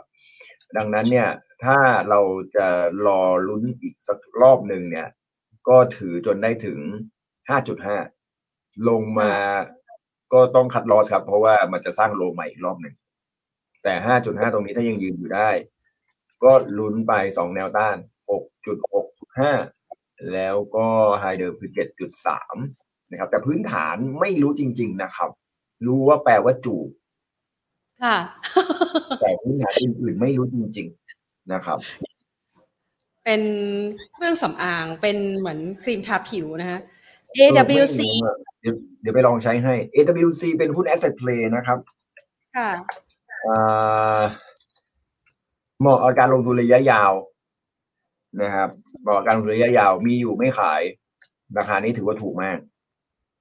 ถึงแม้ว่า PE จะแพงก็ตาม แต่เป็นหุ้น asset play ครับไปดู PE ไม่ได้ เพราะว่า asset เขาเยอะมาก ช่วงนี้กำไรไม่ดีนะครับ เพราะ asset world ไปลงทุน Plaza a s t i n i ที่นิวยอร์กแล้วซื้อมาแพงมากรีโนเวทอีกrenovate ก็รายได้ไม่เข้าอีก แต่ตอนนี้ renovate เสร็จละรายได้ก็จะเริ่มเข้าแล้ว แต่กำไรก็ยังไม่ดีอยู่ ดังนั้นเราก็จะต้องทนกับกำไรที่ไม่ดี ไปอีกประมาณสักปีหนึ่ง นะครับ แต่ด้วยราคาที่ลงมาขนาดนี้ แล้วก็เป็นตัวที่มี asset ใหญ่ ๆ เยอะนะครับณตรงนี้เนี่ย ผมคิดว่าผมไม่ขายนะ ผมรอลุ้นเด้งด้วยซ้ำนะฮะถ้าราคาลงมาแถวประมาณสักสี่จุดสองสี่บาทสี่จุดสี่ถึงสี่จุดสองบาท ผมคิดว่าเป็นราคาที่น่าเวทนะครับ ค่ะ อืม MK ค่ะ คุณผู้ชมบอกว่าลงมาเยอะ อ่า MK ลงมาเยอะเพราะว่าราคาหมูราคาไก่ขึ้นค่ะ ในช่วงต้นปีราคาหมูขึ้นพอราคาหมูลงปุ๊บก็ราคาไก่ขึ้นเงินเดือนไม่ขึ้นเลยนะฮะแต่เป็นหุ้นปันผลดีนะครับ เป็นหุ้นปันผลดี แล้วก็กำไรก็ดีสภาพคล่องก็ดีนะฮะโลเดิมอยู่แถวประมาณสี่สิบาทสี่สิบสองบาทห้าสิบนะครับอ่าผมเชื่อว่าเป็นแนวรับที่ดีมากสี่สองบาทห้าสิบคุณเชื่อไหมครับ เป็นโลเมื่อตอนปีสองพันยี่สิบตอนช่วงเกิดโควิดนะ แล้วก็โลโลโลสี่สิบาทเนี่ยเป็นโลอีกครั้งหนึ่งตอนเข้าตลาดหุ้นเลยครับค่ะเห็นเห็นปะตอนเข้าตลาดหุ้นเลยครับโลนี้เป็นโลที่คือคือในแง่ของพื้นฐานผมก็เข้าใจแหละว่า ร้านอาหารเนี่ยมันจะให้โกรธเยอะๆ คงไม่มีหรอกนะครับ ด้วยความที่เป็นร้านอาหารเนาะแล้วมันก็แล้วมันก็ค่อนข้างอิ่มตัวแหละ แล้วก็คู่แข่งร้านอาหารใหม่ๆก็เปิดเยอะแต่อย่าลืมนะว่าแบรนด์ MK สุกี้เนี่ยเป็นแบรนด์ที่ดีนะ แล้วมันก็ยังมีแหลมเจริญอีกนะ แล้วก็มีร้านอาหารอย่างพวก ยาย้อยอะไรอีกเนาะไอ้ยใช่ไหมเขาห้ามที่ยาย้อยขอตัวทีครับยาโยอีอะไรอีกเนาะเพราะฉะนั้นผมคิดว่าโดยแฟรนไชส์ของเขาว่าค่อนข้างแข็งแกร่งนะครับสำหรับธุรกิจนี้การลงมาให้เราซื้อในราคาที่ถูกอย่างเงี้ยผมคิดว่าดีเลยนะครับถ้าเราจะไม่ซื้อวันนี้แล้วเราลุ้นลงมาว่าจะไปทำโลที่เคยทำไว้แถว 40 บาทนั้น40ถึง45 บาท ผมคิดว่ายังไงก็เป็นโซนซื้ออยู่ดีอะครับ เพราะว่าตรงนี้เนี่ยผมคิดว่าปันผลก็น่าจะอยู่ประมาณ4-5%ละ5%ด้วย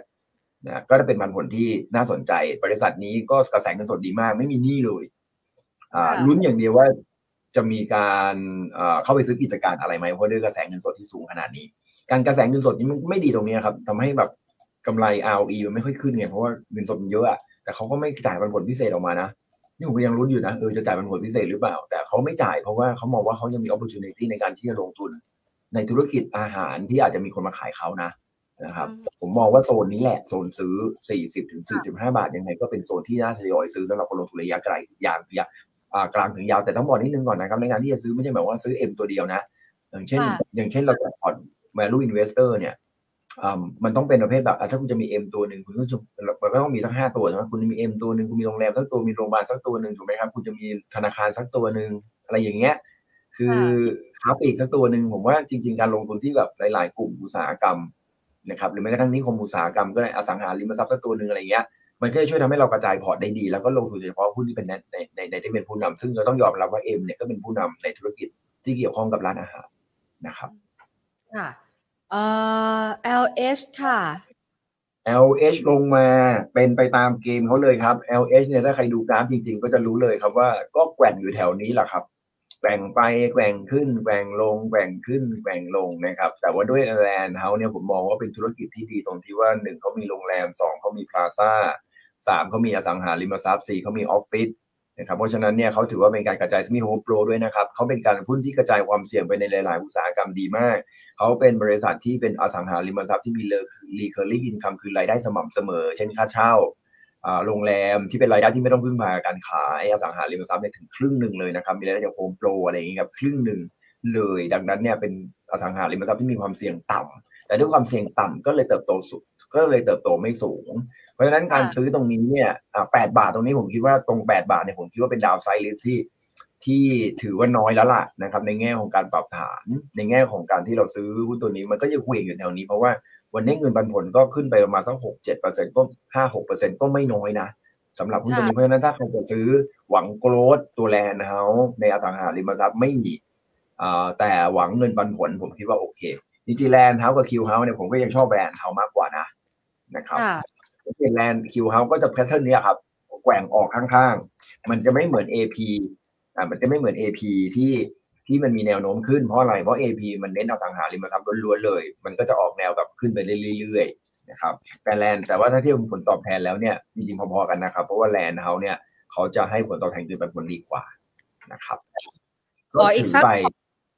อ๋อเขาขอแนวต้านนี่เนาะเขาขอแนวต้านเขาจะเล่นกินกำไรขอโทษทีนะคะค่ะแนวต้านเนี่ยอยู่แถวประมาณเก้าบาทครับเก้าบาท อืม อันนี้คือแนวต้านย่อยนะ แนวต้านใหญ่นี่นู่นเลย คือด้วยความที่คุณมันแก่งแกว่งอะนะคะ แนวต้านใหญ่เนี่ยอ่าจะอยู่แถวประมาณนู่นเลยสิบบาทยี่สิบเลยค่ะอ่าฮะ แล้วก็ลงมาที่แนวรับตรงนี้เนี่ย ไม่ควรหลุดโลเดิมนะนะครับ ไม่ควรหลุดนะ เพราะว่ามันเด้งขึ้นมาได้ดีนะครับจากแนวรับขาลงก็คือไม่ควรหลุด 8.2เก็งกำไรก็ไม่ควรหลุด 8.2 นะครับไหนๆก็ถามแนวต้านแล้วให้แนวรับไปด้วย 8.2 ไม่ควรหลุดนะครับ แล้วก็แนวต้านขึ้นไปเนี่ย ก็มีแนวโน้มว่าขึ้นไปที่ 9 บาท แล้วดีไม่ดีอาจจะมีพอลุ้นที่จะไปที่เก้าบาทห้าสิบได้นะหาได้ค่ะ ขออีกสักสองสามตัวนะคะพี่วีอ๋อได้เลยครับ ค่ะหาหน้ามองยังไงคะหาหน้าซูชิเหรอคะอร่อยค่ะหาหน้าไมโครอิเล็กทรอนิกส์น้องๆเดลต้าค่ะ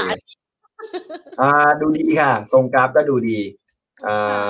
ค่าเงินบาทอ่อนก็พอช่วยได้ในระดับหนึ่งนะครับ แต่ว่าจะให้ฟื้นยาวๆคงยากเก่งกำไรตรงนี้ให้ใช้ 42 บาทจุด stop loss นะครับ ก็อาจจะ stop loss ไกลนิดนึง แต่ว่า upside ก็ใช้ได้นะ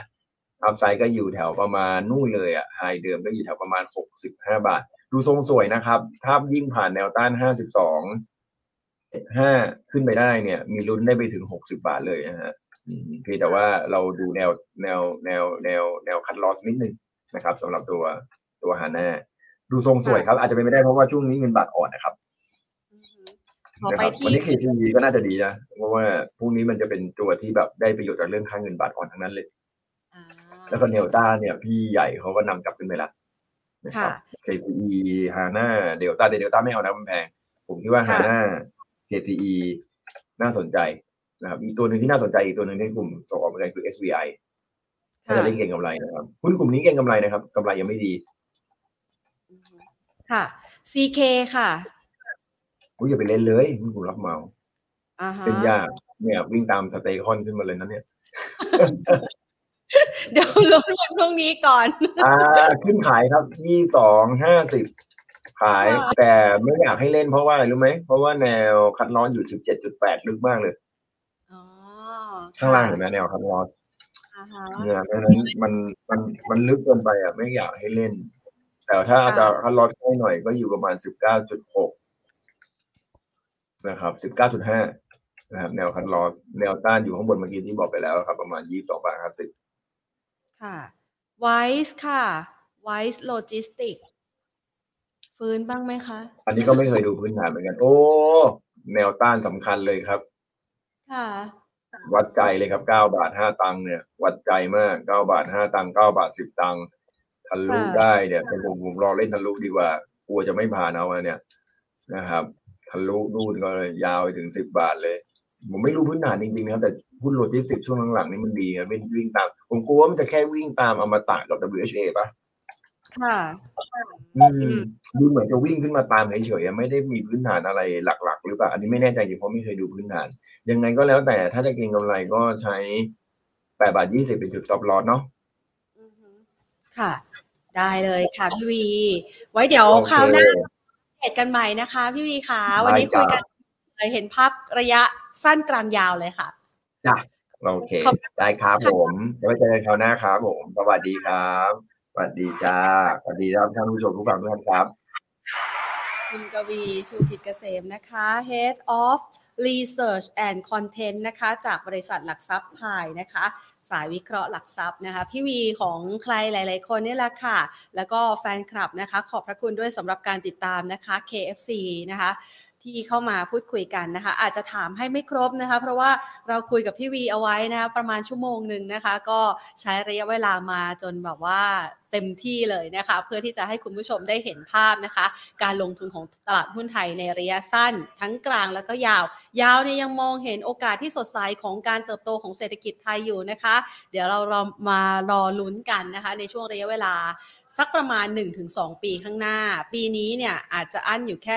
1,600 จุดนะคะ ก็เอาไว้ประกอบการตัดสินใจแล้วก็ใช้ในการพิจารณาการลงทุนกันแล้วค่ะ ฝากไว้สำหรับคลิปนี้นะคะ ลากันไปก่อน สวัสดีค่ะ